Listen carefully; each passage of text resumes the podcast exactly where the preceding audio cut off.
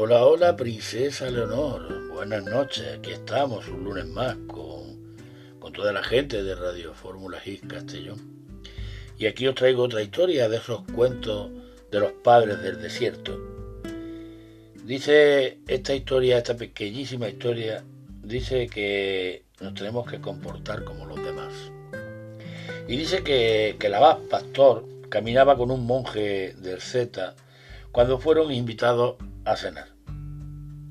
El dueño de la casa, que se sentía honrado por la presencia de los padres, mandó servir lo mejor que tenía.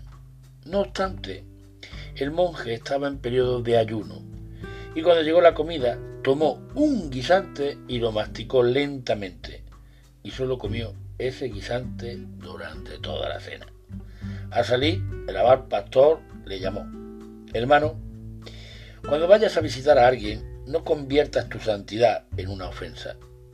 La próxima vez que estés en periodo de ayuno, no aceptes convites para comer. El monje entendió lo que el abad pastor le decía y a partir de ese momento, siempre que estaba con otras personas, se comportaba como ella.